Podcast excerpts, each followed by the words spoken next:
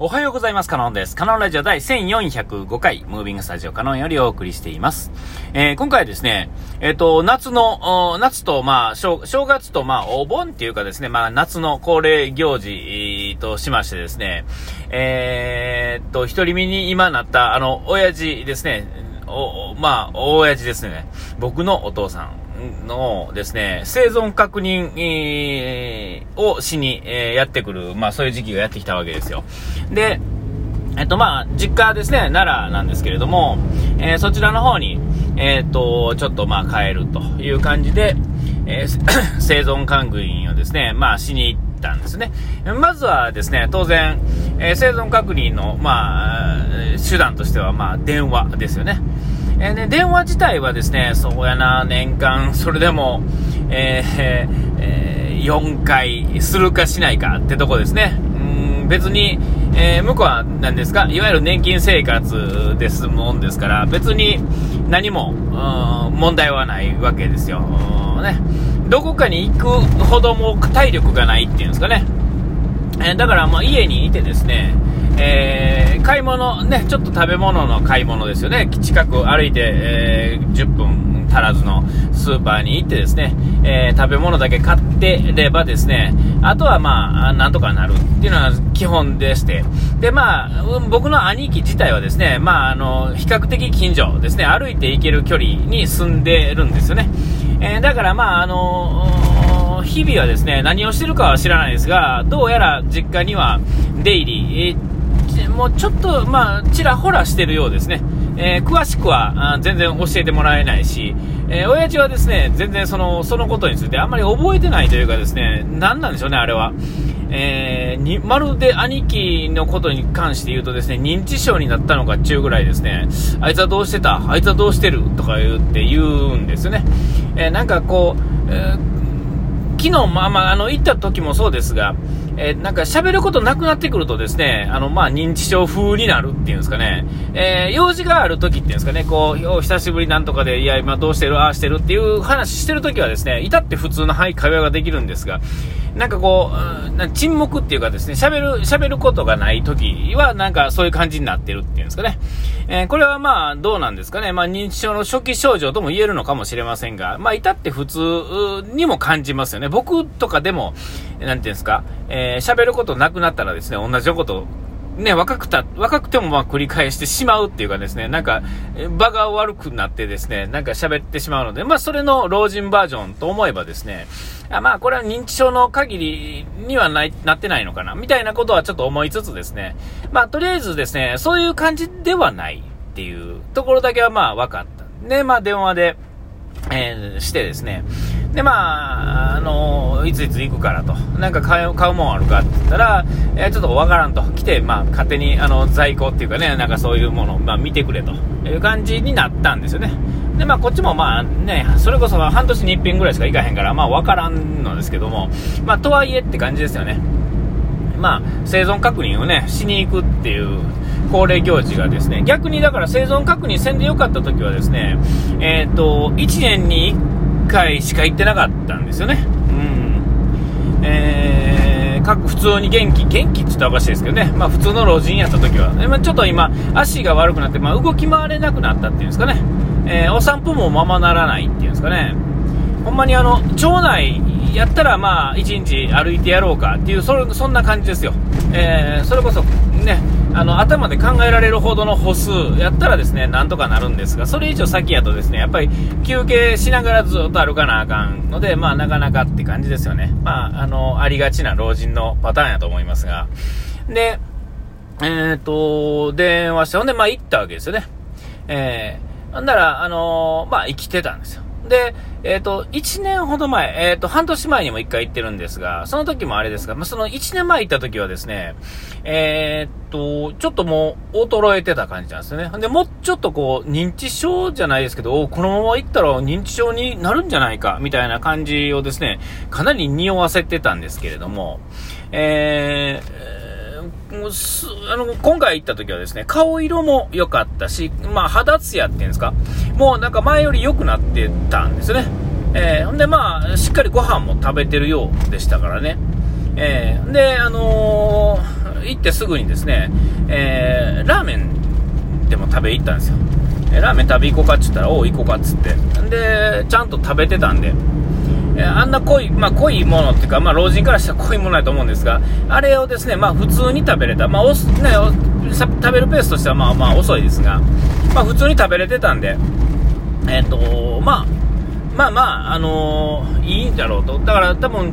えー、食べれてるということは、うん、まあ、なんやかんや調子がいいんだと思うんですよね。えだからこそそれが反映されててっていう感じなんだと思うんですが、えまあまあ順調。そういう意味ではですね、えー、はだから1年前行った時はですね、お隣さんのところにですね、えー、なんか何回も何回もなんか話聞き入ったりとかですね、えそれはまあ当然何か意味があったから1個行ってるんですが、えそれがですね、なんか、え1回行ったことで、要はあの、なんていうんですかね、この鍵、家の鍵閉め忘れたかどうか忘れて、もう一回確認するって若い人でもあると思うんですけども、それのまあ、ちょっときついバージョンというか、電話で何かせなあかんのに、家の電話がちょうど、えっ、ー、と、なんか工事だからなんか忘れましたが、で、普通繋がらない時があって、その時になんか、えー、何か頼まなあかん用事があってたんだと思うんですけど、それで、お隣に電話を借りて、借りてっていうかですね、ちょっと電話繋がらへんねん、電話貸して、つってお隣さん行ってですね、で、それを言ったせいで、あれ電話したかなつってまた行ってるとかね、なんかそういう感じのことが起こった時があ、の時に俺は、あ、認知症が始まったのかと思ったら、どうやらちょっとそうではなかったっていうことが、まあ分かったっていうんですかね、改めて今回、あのまあその半年後ね、で、まあ今回の夏ですね、また、えー、て、で、まあ、もうあれから来てないで、で、で逆に、あのー、お隣もそうだし、お迎えもそうですが、えっと、それぞれですね、えっと、なんですね、あの、もう、あの、えー、あれから、あの、その時はちらちらほらとこう見てたけども、逆にもう見なくなったと。えー、姿を見ない、えー、から、そういう意味ではちょっと心配やけど、わざわざこう呼びに行って確認はしてないと。ただ部屋、家の電気はついてるから、まあいるんだろう、生きてるんだろうってことはまあなんとなく確認してたと。まあそんな感じなようですね。ね。それからですね、えっ、と、まあ、それぞれのお迎えもそうやし、お隣もそうですが、えっ、と、一応あの、生きてるよと。ちゃんと普通に生きてましたと。安心してくださいよっていうことだけはね、あの、伝えときましたけれども。えっ、と、お隣もお迎えもですね、えっ、と、みんな片方ずつ死んではるんですよね。亡くなってはるんですね。うちもおかんがもう、もう死んでますんで。えみんな一人なんですよね。えで、まあ、あのお迎えは、あの、お隣に、あのー、なんですね、息子さんが住んでますから。えー、で、えっ、ー、と、お隣は、えっ、ー、と、定期的にあの、娘がですね、もう同級生なんですけどね、は、あの、出入りしてるんで、えそこも別に問題ないと。で、うちは、あの、兄貴がですね、まあ、近所いるんで、まあ、とはいえ、ね、え定期的に見に来てるっていうんですかね、兄貴は自分の荷物と部屋がまだそこにありますから、えまあ、当然っちゃ当然なんですけども、で、まあ、その親父のなんや手続きとか的なことは基本的に兄貴がやってますもんですから、でも、その割にはですね、あんまり実家に寄りついてる感じはしないんですよね。えー、とはいえですよ。えー、で、まあ、なんとかね、それぞれ。で、あの、お迎えもお隣もうちも、まあ、生きていくには、一人で生きていく分にはですね、大きな問題がなければ、皆さん大丈夫なぐらいの、まあ、老人、80オーバーみんなですね。えーですが、まあ、なんとかなってるんよと。まあ、そう考えるとですね、まあ、なかなか大した、えー、高齢な町内になってはいるんですけれども、まあ、なんとかなってるっていうんですかね。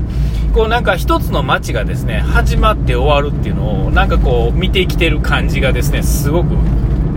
ね、思ったんですけれども。えー、で、まあ、喋ってたらですね、ちゃんと喋れてるんですよね。で、目的が、こう、話の中にですね、いろいろ確認事項、いろいろあるじゃないですか。こう、ああだこうだと、あれがどうなったとか、こうなったとか。こう、目的持って喋ってる時はですね、ちゃんとその目的のものが、えっと、耳も遠くなく聞こえてて、で、まあ、やり取りもできてですね、えー、で、まあ、こう、こういうこと、次々に、で、ね、こう話していく、こう、新しいことっていうんですかね、確認事項ですけどね、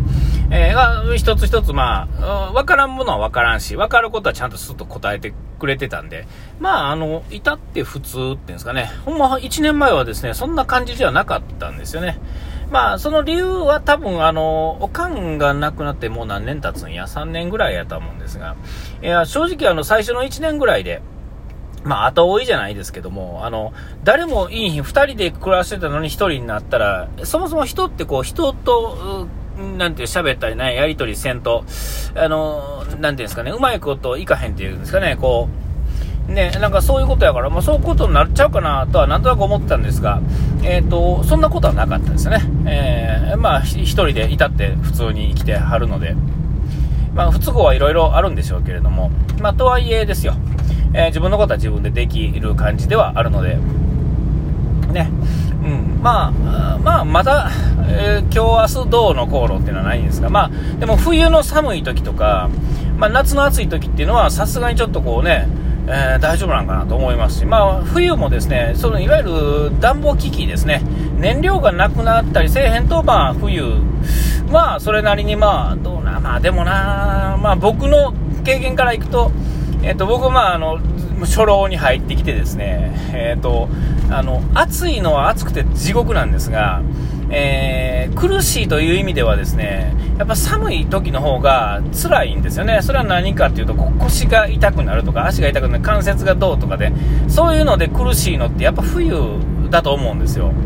夏はですね、そういう意味の苦しさっていうのはないですね。暑くてなんとかっていうのはあるんですが、なんていうんですかね、各種センサーがですね、ボケてくるのでですね、えっ、と、暑い方の方が、えっ、と、まだ大丈夫。で、まあ、あの、熱中症で倒れはる老人とか、多分自分が熱中症っていうか、暑すぎてですね、倒れるってことを気づいてないと思う、その暑さで。えー、多分ね、もう出てくる水分もない、なんていうんですか、摂取するものもないからですね、汗も大して大してかかへんなってくるとですね、あっとお時間きました。ここまでの枝からので、最後がいてやらい。忘れずに、ピース。